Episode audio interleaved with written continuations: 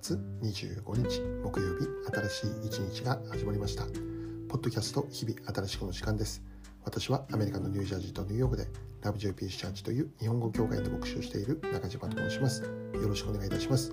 この放送は聖書のメッセージを10分ほどにまとめて月曜日から金曜日まで毎朝6時に配信をしています。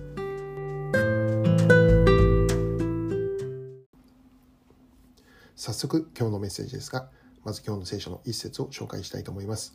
ローマ3章10節それは次のように書いてある通りです。義人はいない、一人もいない。今日はこの一節から罪人となった人間というテーマでお話をしていきます。えー、毎週木曜日は聖書の中心メッセージということで、えー、聖書では何が語られているのかについて考えようと思っています。えで今日はこの罪人となってしまった人間ということについてのお話になります。え先週とその前の先々週ではですね、え人間が神様によって創造された被造物であるということを学ぶことができました。まずはじめにこの人間は神様の形に創造されたということでした。でまたもう一つは人間とは霊と肉体の2つの部分で構成されているものだということでありました。人間とは肉体だけで生きる存在ではなく鼻に神の命の息が吹き込まれることによって生きることになったということですね。私たちには神様からの命の息が与えられて生きるものとされているということなんです。神様の創造は完璧な創造でありました。なぜ完璧であるかというと、それをされたのが神様だからなんですね。そのお方が神様であるがゆえに、その創造に過ちはないし失敗もない。人間が作ってきたものには欠陥があるんですね。完全なものなんて、完全なものというものは人間は作れないのです。まあ、それがこの毎年最新版の iPhone が発表されることからもわかるわけなんですね。完全なものというものを人間は作ることができない。しかし神様の創造はそうではなくて、えー、モデルチェンジをする必要もないないし、進化をさせる必要もないんですよね。神様が創造されたということだけで、それは完全であり、完璧なものであったと言えるんです。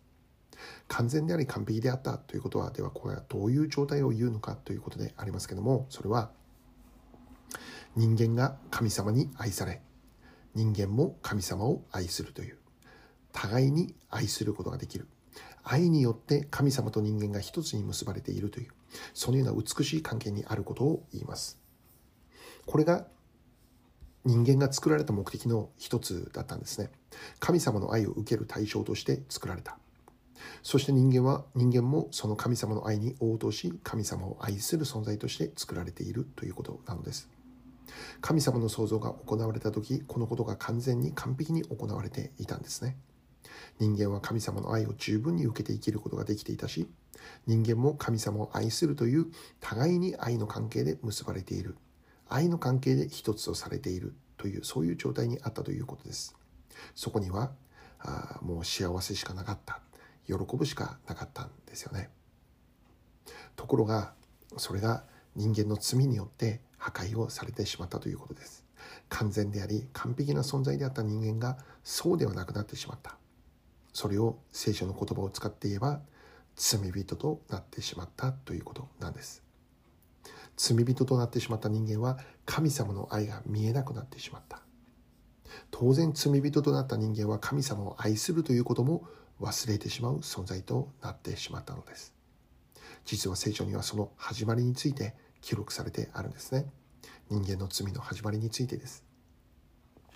神様が人間を作った時に、えー、神様が語っていたことがあったんですけど、人間たちが置かれた園の中には彼らが食べていくための十分な木の実が与えられていたんです。これらの木から好きなだけ取って食べても良いということだったんですね。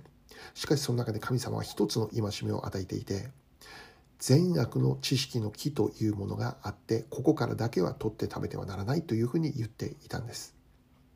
他の木からは好きなだけいくらでも取って食べても良い。しかしこの善悪の知識の木からだけは取って食べてはならないという、えー、この一つのことを神様は戒めとして与えていたんですね。しかし残念なことに人間は取って食べてしまった。ここからだけは取って食べてはならないと言われていたところからアダムとエバは食べてしまったんです。でこれが人間の罪の始まりです。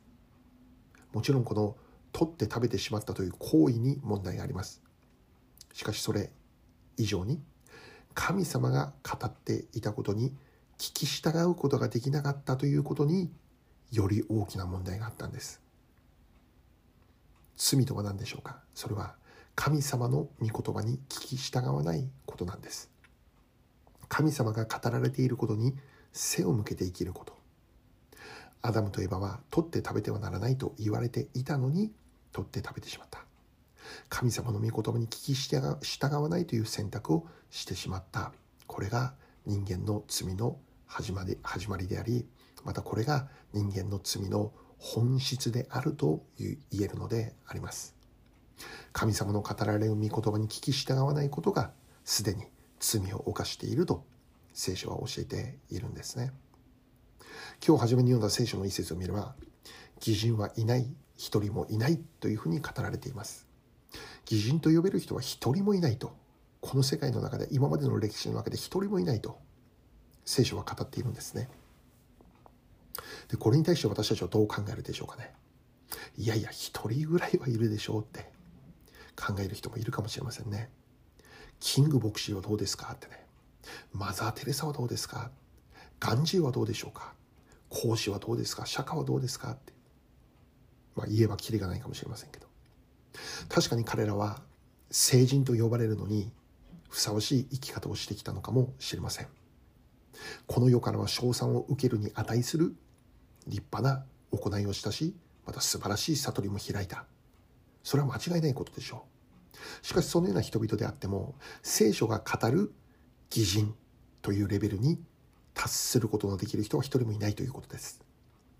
もっと言えば罪人となってしまった私たち人間がどれだけ頑張ってあがいたとしても義人神様の言われる義人というレベルに達することはできないということです。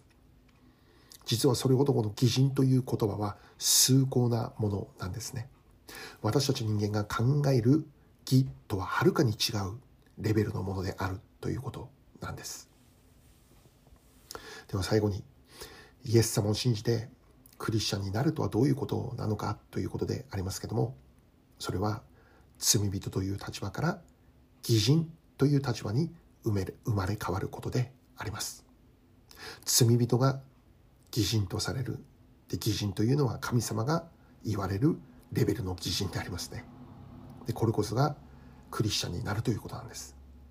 すなわち神様の愛を知らなかった者が神様の愛を知ってその愛に感動してその愛を喜んで私たちもその愛に応える人生を生きていく。これがクリスチャンと呼ばれる人々の歩みなんですね。本来私たち人間は神様に愛されるべき存在として生かされているんです。そして私たちもその愛に応えるものとして生かされているんです。しかし私たちの罪がそれを分からなくしてしまったんですね。私たちの罪が神様の愛を見えなくしてしまった。どうか全ての方々がこの罪人という立場から救われて義人へと作り変えられますように。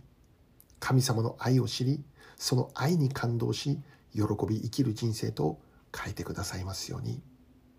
ここに私たちが生きている本質がある。このことを知っていただきたいのです。そしてここにこそ私たちの真の幸せがあり真の喜びがあり平安がある。このことを知っていただきたいのであります。それを分からなくなってしまった罪が私たちの人生から取り除かれていく。これがまず何よりも重要なことでありそしてそのためにこの世界にやってきたお方がイエス・キリストなのです。来週は私たちの罪を取り除き私たちを義人へと作り変えてくださるお方イエス・キリストについてお話をしていこうと思っています。今日はここまでになります。最後にお祈りいたします。愛する天の父の神様罪人である私たちは神様の愛が分かりませんでした。しかし今は神様の愛が見えます。今日も一日その神様の愛に応答して生きるものでありますように。イエス・キリストの尊きお名前を通してお祈りいたします。アーメン。